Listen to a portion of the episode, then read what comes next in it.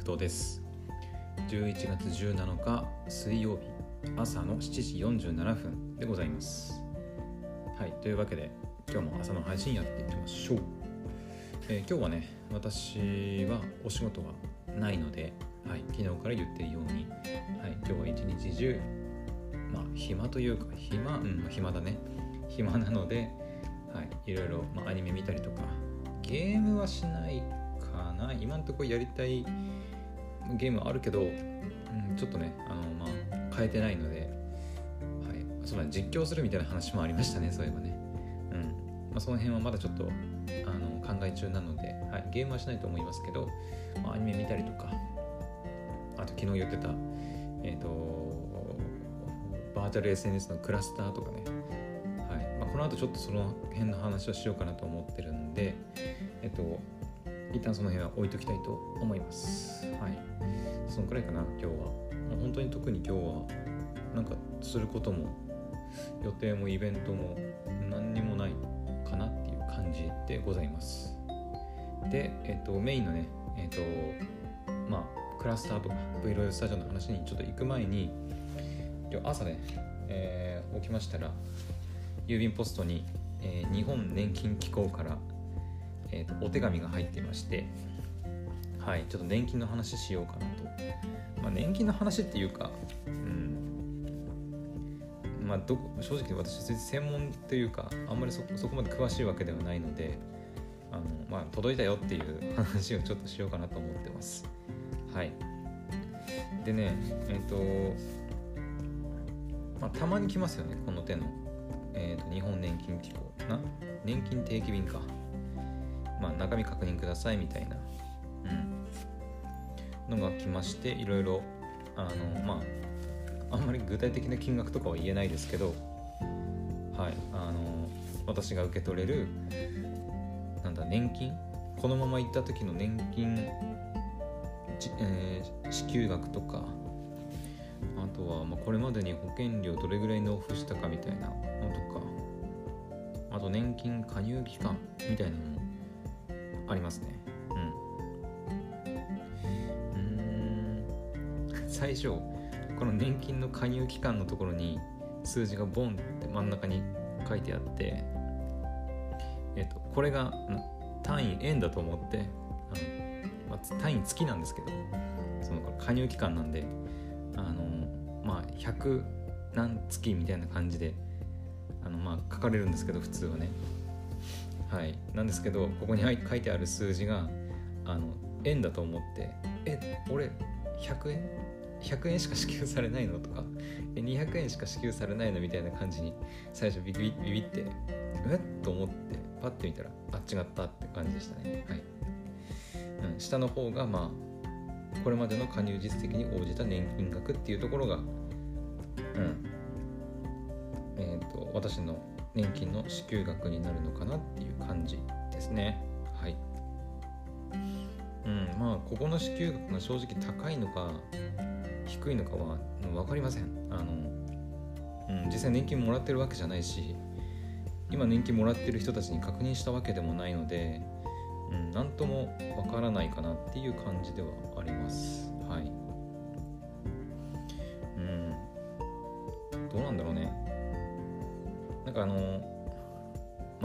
正直言うと今はね、年金止まってるんだよね、確か。止まってるっていうか、年金払ってないんだよね、私。そう。えー、っとね、うーんと、まあ、いろいろ他にもね、あの、まあ、年金ネットのお話かなんかマイナポータルとつながってとかっていうね話とかも書いてありますけどマイナポータルねそうマイナンバーカードの話もまああの、まあ、文句言ってもしょうがないんですけどあのマイナンバーカードですよね。あの今国が進めようとしているマイナンバーカード。まあ私は新しいもの好きなんで本当にマイナンバーカードを作れますよって言って結構すぐもう初期の方に、はい、もうすぐ作ったのであの別に今更なんか慌てて作るとかそういうのではないんですけどあのもっとなんか便利に使えないかなっていう感じはしてますね。はい。やっとその私病院結構行くので結構っていうか、うん。まあ、3ヶ月に1回のねあの定期検診みたいな感じで、はい、難病の方の、はい、通院があるので、はい、定期的に病院には行くので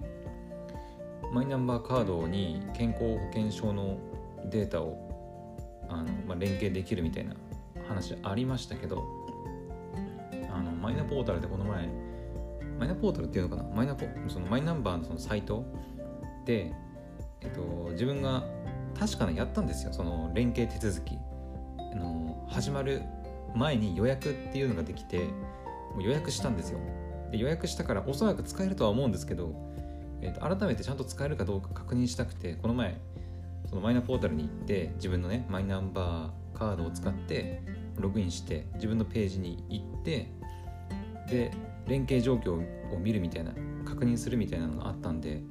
見ようとしたんですけど全然見れなくて。毎度毎度同じページに戻されてきて同じあのログイン作業を何回も繰り返されさせられてもうあもういいやってなったっていうねのがあったりとか。うん。いやなんかうんなんだろうね。私その iPhone にアプリ入れて iPhone のえっと iPhone でそのマイナンバーカードを読み取ってログインしたりしてるんですけど正直あれじゃあの、まあ、私はまだその、まあ、自分で言うのもなんですけど結構その、まあ、ガジェットだとかそういうネットだとかそういうものには、強い方だとは思ってるので比較的ね。なのでまあまだできるとは思いますけど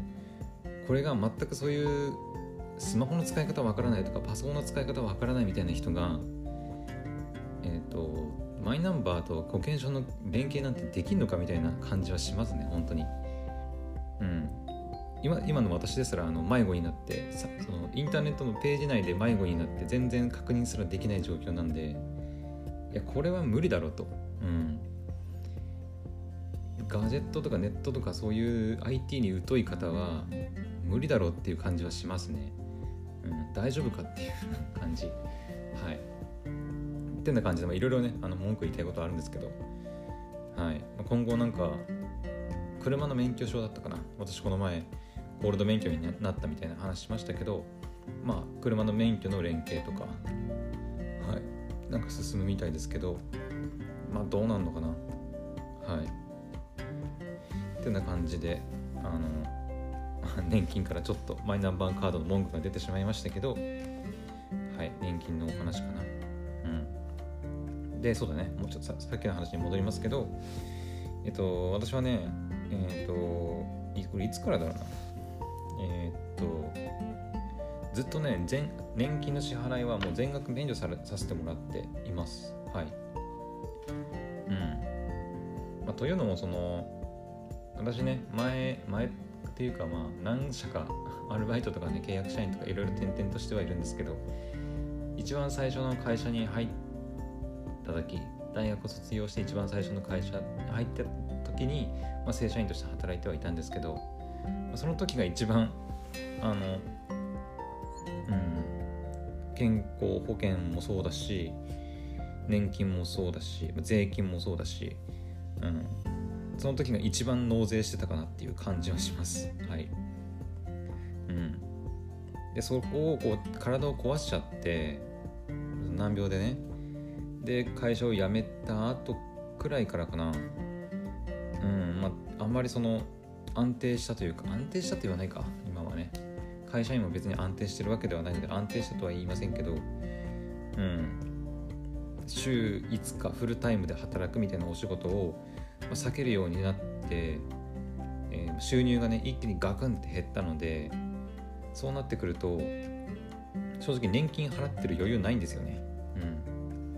なので、まあ、役所に行ってねあの手続きしてあのちょっと収入が、はい、少なくて年金の支払いが難しいので全額免除してくださいっていうのをもうずっとやってますね、私の場合その年金だけじゃなくてあの実はね奨学金の返済とかもあるんですよね。そう。それもね今滞ってます。はい。なので私はもういろんなものが滞りまくってるあの貧乏おじさんでございます。はい。まあそれをねなんとかしないといけないなって今いろいろあがいてるとこではあるんですけど。はい、まあ、今はねえっ、と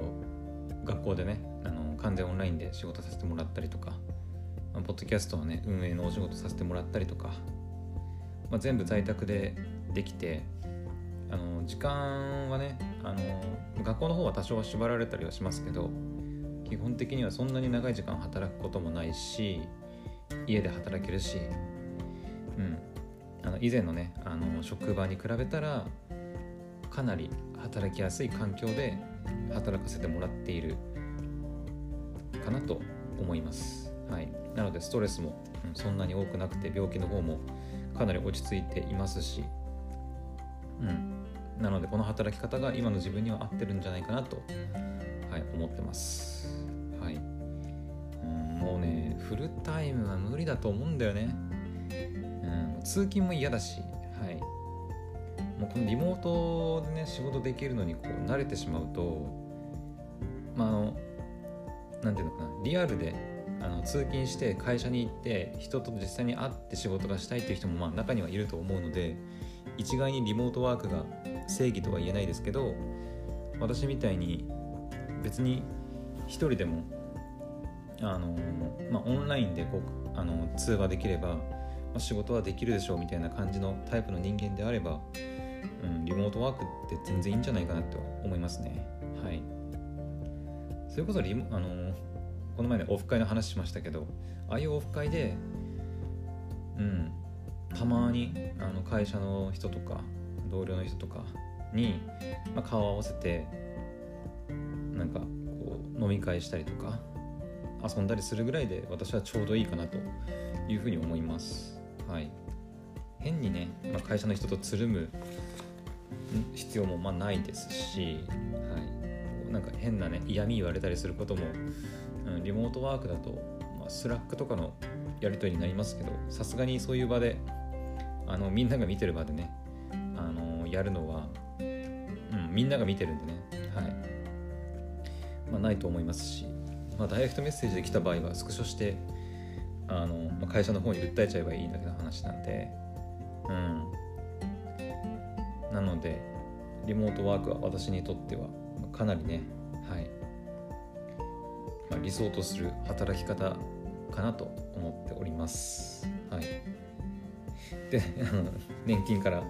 一気に私の働き方の話とかになってますけど、はい、と思って前振りって言いながら、まあ、13分くらい喋っちゃったんでどうしようかな。うん。軽く軽く喋ろうかなと思います。えっとえー、っとね、まあ、バーチャル SNS のクラスターとか V ロードスタジオの話ですね。で、ここ最近ね、えっと、まあ、ちょっと前、一週、本当に1週間、2週間ぐらい前か、くらいから、えっと、まあ、バーチャル YouTuber じゃないか、えっと、そういう、なんていうのかな、メタバースとかのことにちょっとハマりつつあって、うん、バーチャルキャラクターでま自分のね顔をフェイストラッキングして、パソコン上とかスマホ上のキャラクターをこう動かすみたいなことになんかちょっとハマっちゃってあの面白いなって あの、はい、思っちゃってあの今ね絶賛ハマってますめちゃくちゃ。うんなんかあのこの前はねあのリアリティっていう、まあ、スマホアプリを使ったトラッキングしてでそれをこうパソコンに送って画面映像をね送ってで OBS 使ったりして、まあ、Zoom の会議に参加するみたいなことを言ってたんですけどあのそこからねまたこういろいろツールがあったりとかさあのやり方もいろいろあるんで探れば探るほどもうどんどん沼にはまっていくんですけどえっ、ー、とねえーまあ、リアリティってスマホアプリで、えーとバーチャルキャラクターで生ライブみたいな生ライブ？違うライブ配信か。ライブ配信がまできるツールアプリではあるんですけど、えーとまあ、作れるねキャラクターが、まあ、結構その限定されるというか、うん、ある程度こうプリセットじゃないんですけどあの髪型とかももうある程度もう数が決まっててなので出来上がるキャラクターがまあ大体みんな同じになるみたいなことを言ってる人もいましたね。はい。なのでなんかもうちょっとね自分のオリジナルのキャラクター作りたいとかってなった時にあのリアリティだと今のところは難しい感じです。はい。でそこでねあの私いろいろまた探してたらあの V ロイドスタジオっていうのがあのあってでえっ、とベータ版なのかな？ベータ版は結構前昔から昔？なんか23年くらい前なのかな？うんくらいから出てるらしくて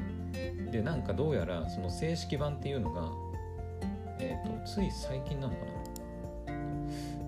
んなんかそんなようなことを書かれていたような気がするんですけど。はい。で V ロイドスタジオって言ってあの結構ね細かいところまでそのキャラクターをね初心者でも簡単に作り込めるっていう、はい、まあ何て言うのかな。プログラミングとかで統合開発環境とかって言ってあの、まあ、プログラミング言語ごとにねそういうあの言語開発をするためのいろんなツールがこうガチャってこう合わさったようなあのアプリというか、はい、サービスありますけど例えばなんだろうね、まあ、プログラミングで知らない人から言ってもしょうがないか。うん。最近プログラミングとか勉強してないからちょっと忘れちゃったな名前とかね。なんか Java とかさなんかいろいろそういう言語ごとにはい。なんだろう。制作環境を整えた。もうそれで作ればもう Java のあの制作がねもうある程度いろいろツールが揃っててうまくいくよみたいな簡単にできるよみたいなのがあるんですけど、まあ、それの本当にあのバーチャルキャラクター制作版みたいな感じ。っていうふうにあの私はなんとなく感じてます。はい、その V ロイドスタジオを使うと、まあ、バーチャル、えっと、アバター？アバターっていうのか。バーチャルキャラクターと言わないか。今後アバターっていうか、うん、今後はまあアバターって言いますね。でアバターをまあ自分好みにね、まあ、作り込んでいけるっていうツールになります。ほんと髪型とかねうん体型とかなんか服とかね 本当にデザインまでできるらしくてはい、かなり細かいところまでできるんだなっていう、うん、ツールですね。でそれをこう Vloid ハブとか使って共有したりとか販売したりとかもできるのかな。うん。まあそういうことができる Vloid スタジオっていうのがあるので、うん、今日いじってみようかなと思ってます。でその Vloid スタジオから始まったのがその要はアバターを作るツールとパソコンでアバターを作るってことはパソコンで動かすキャあ、うん、パソコンで表示されたアバターを要はトラッキングする方法とか考え始めてスマホでできるのかなパソコンでできるのかなとかいろいろ考えて調べていくうちにいろいろねまたツールが出てきて、えー、なんだっけフェイスフェイズリグが新しくなってアニメイズとかが出てきたりとかうんあとなんだっけアドビかアドビの、えー、キャラクターアニメーターとかなんかこれは 2D のライブ 2D のキャラクターを動かすアプリだみたいなことが書かれたりしてるんですけどまあちょっとねまだ分かんないので 何分初心者なもので全然分かっていないようなもんなんでまあおいおいいろいろ勉強していこうかなと思ってます本当に。うん。いや楽しいね。本当に。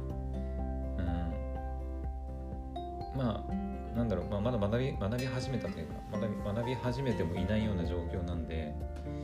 うん、いやまあ今後ね苦しいろいろ苦しくなってくるとは思うんですよ。パソコンのスペックとかね。まあ私デザインができるわけでもないし絵が描けるわけでもないので、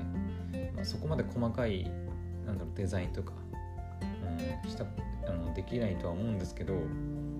それでもねなんかこうなんだね V ロードスタジオとか見てると、まあ、本当にゲームの